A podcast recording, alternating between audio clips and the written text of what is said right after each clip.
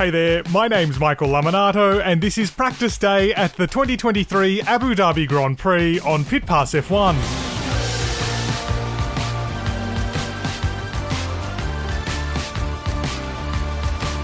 Pit Pass F1 is brought to you by Evergreen Podcasts, and on today's episode, though I said it was practice day, relatively little practice was actually undertaken, at least by most full time drivers. After 10 full timers sat out FP1 to give time to rookie and inexperienced drivers, FP2 was then interrupted by two red flag periods that wiped out more than half of the session, which boiled down effectively to a late 16 minute burst of track action. It sets us up for an interesting weekend, with teams lacking data and a close battle forecast at the front. So, to talk us through the interrupted day and the latest chapter in the Christian Horner Lewis Hamilton War of Words, let's hear now from your host, Chris Medland.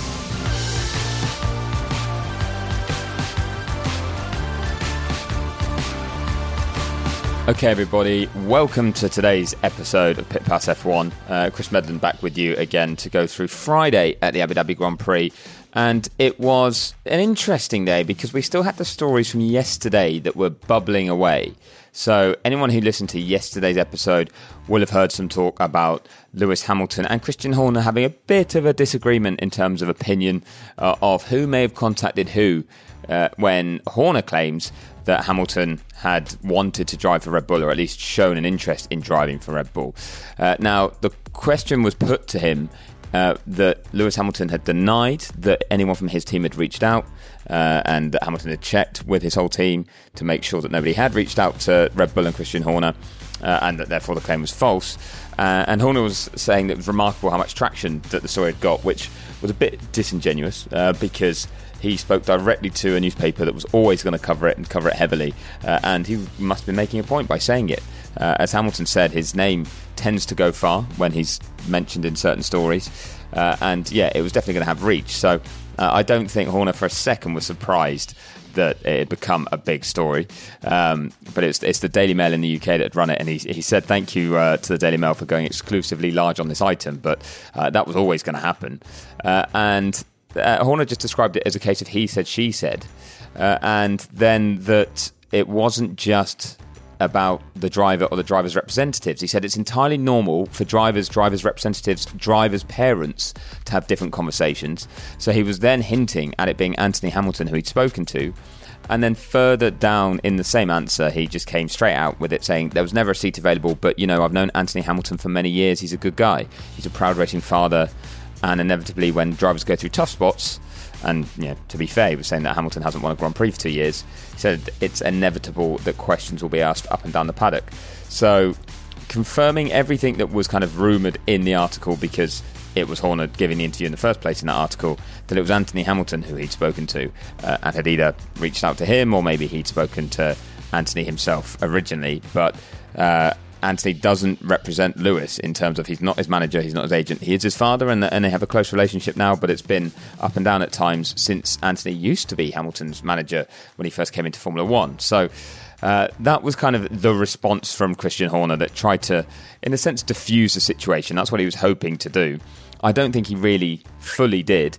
It did completely dampen how strong the claims really could be because uh, the fact it wasn't a direct representative from Hamilton's team backed up everything Hamilton had said, uh, where he said nobody had been in touch and that he checked with his team.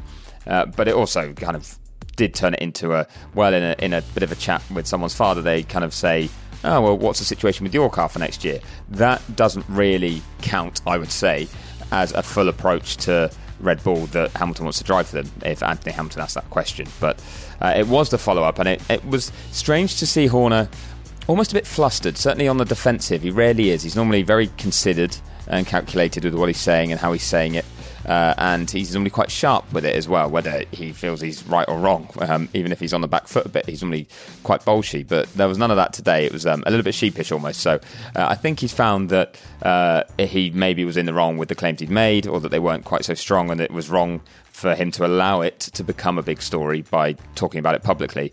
Uh, and realistically, I think it's probably going to be the end of the matter in terms of links or seriousness of any interest between Hamilton and Red Bull, uh, although it might not be the end of the situation in terms of how the relationship between Hamilton and Red Bull and Mercedes and Red Bull goes, because there were some comments as well from Toto Wolff in an interview that he did on Thursday saying he just doesn't understand why Horner says these things and needs to say these things and comes out with them and goes chasing headlines when he's just had the record breaking season he's had.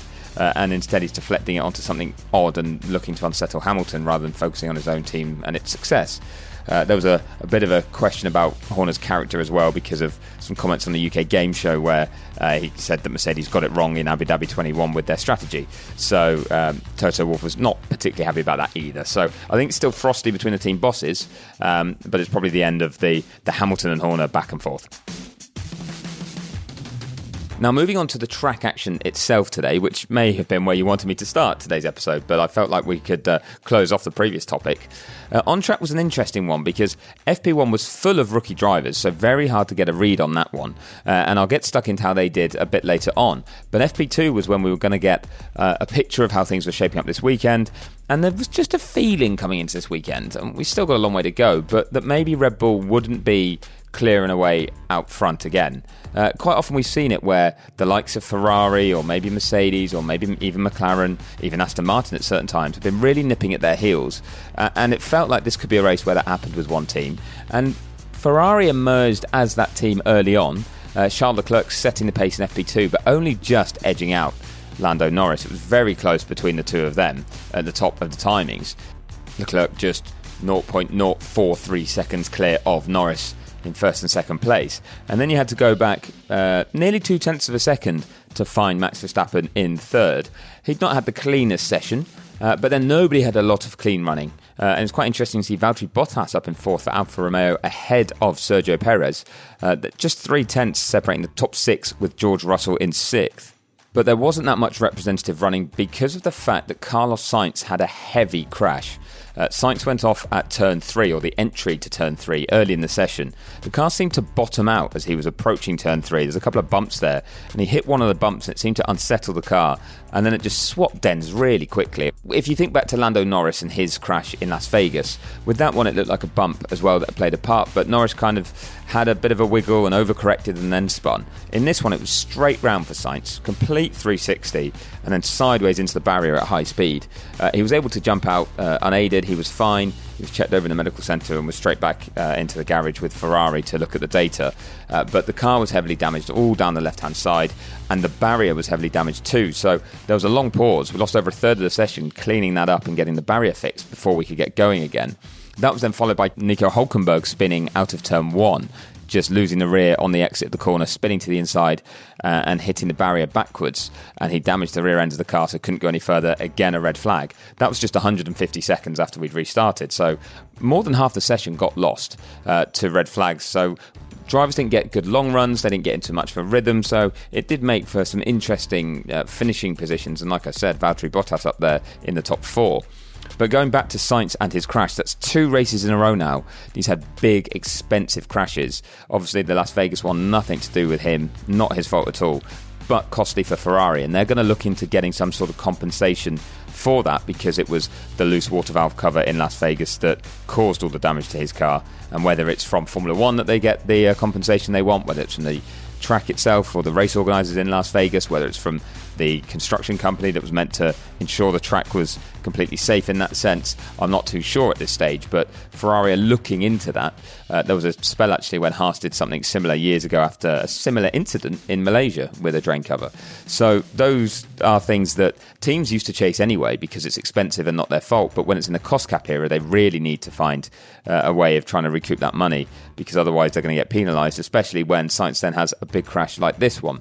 He will look to bounce back tomorrow because Ferrari do look quick. Uh, Leclerc was quick out the box and has been fast for a while now. Pole position in three of the last four races. Uh, it would not be a surprise to see another Ferrari pole on Saturday. Whether they've got the race pace is another matter. We haven't had a clear read of Red Bull's standing, but generally, Red Bull tends to be comfortably quicker in race pace, and it doesn't matter if they're out qualified. But uh, yeah, Red Bull looking to complete the season with just one defeat, uh, and they look like they could have a fight on their hands. Now, another reason, though, it might look like Red Bull are under a bit of pressure and have, as I say, a bit of a fight on their hands this weekend. And I will delve into that more after tomorrow's qualifying session just to see how things are shaping up. But it's also because they didn't run either of Max Verstappen or Sergio Perez in FP1.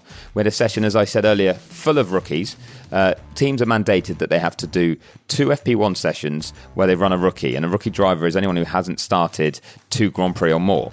So each team is meant to let one driver of their race drivers step aside once per season. So each car once uh, has a replacement driver who's a rookie take part. Uh, and Red Bull hadn't done it at all coming into Abu Dhabi. Maybe they'd seen that it was going to play out that way from early on and that they might wrap up the championships and that they could afford to do this because FP1 is also not all that representative compared to the race. The race takes place at sunset, finishes after dark, much cooler temperatures. FP1 and FP3 take place uh, in the heat of the day. So they don't get the most representative data, so it's maybe a good time to do other test items. And therefore, it was Jake Dennis and Isack Hadjar that Red Bull both ran in their two cars. Now, Hadjar has run for Alpha Tauri in Mexico, but that was the first outing for Jake Dennis in an FP session, uh, and both did very solid jobs. In fact, every FP1 driver did a really, really impressive job. It was 1.5 seconds covered the whole field, just eight tenths covered a number of them, four of them, in fact. Uh, Felipe Drugovich in the Aston Martin was second fastest in FP1 behind George Russell. Uh, then you had Robert Shwartzman, Fred Vesti, and Jack Doohan. Uh, that's Ferrari, Mercedes, and Alpine, respectively, who were the other three that were within 0.8 seconds of the fastest time. So, really good, solid outing for them but nobody made any major mistakes. In fact, they all avoided certain incidents when race drivers were dawdling. Um, Doohan had to avoid Logan Sargeant, who was told very late that he was approaching him at the final corner. Sargeant went to get out the way just as Doohan had gone to the inside. So good reactions from Doohan, and Sargeant was given a warning, but actually his team got fined because it was the team that should have told him of the approaching car. And then something similar for Hadjar actually, with Lance Stroll just dawdling on the racing line heading into the chicane uh, at the end of the long back straight.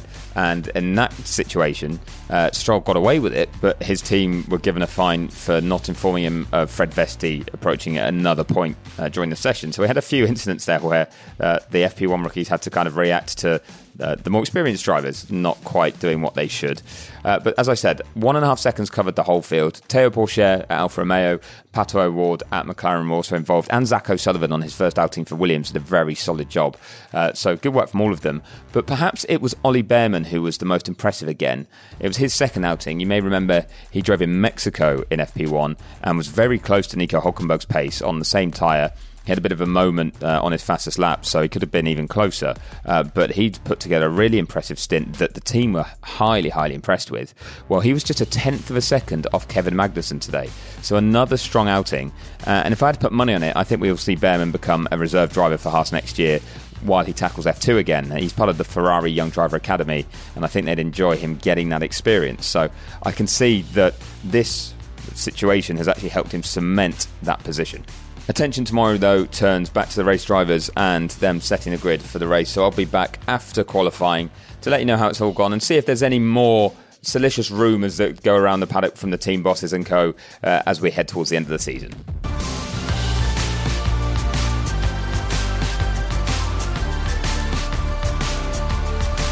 Thanks very much to Chris, who's in the Abu Dhabi paddock this weekend, bringing us the latest from Yas Marina. Make sure you don't miss an update from the Abu Dhabi Grand Prix by subscribing to Pit Pass F1 wherever you get your favourite podcasts, and you can visit us at pitpassmotorsports.com. While you're there, check out the Pit Pass Motorsports blog, powered by Podium Life, featuring racing articles and motorsport industry news. You can also keep up to date with goings on between episodes by following Chris on social media. Just check the links in the show description. My name's Michael Lamonato. Pit Pass F1 is an evergreen podcast.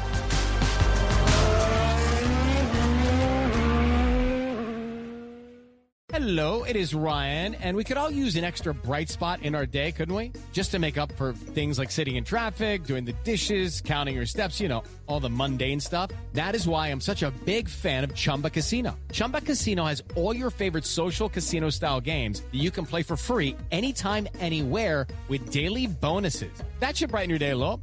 Actually, a lot. So sign up now at chumbacasino.com. That's ChumbaCasino.com. No purchase necessary. Group. Void were prohibited by law. See terms and conditions. 18 plus.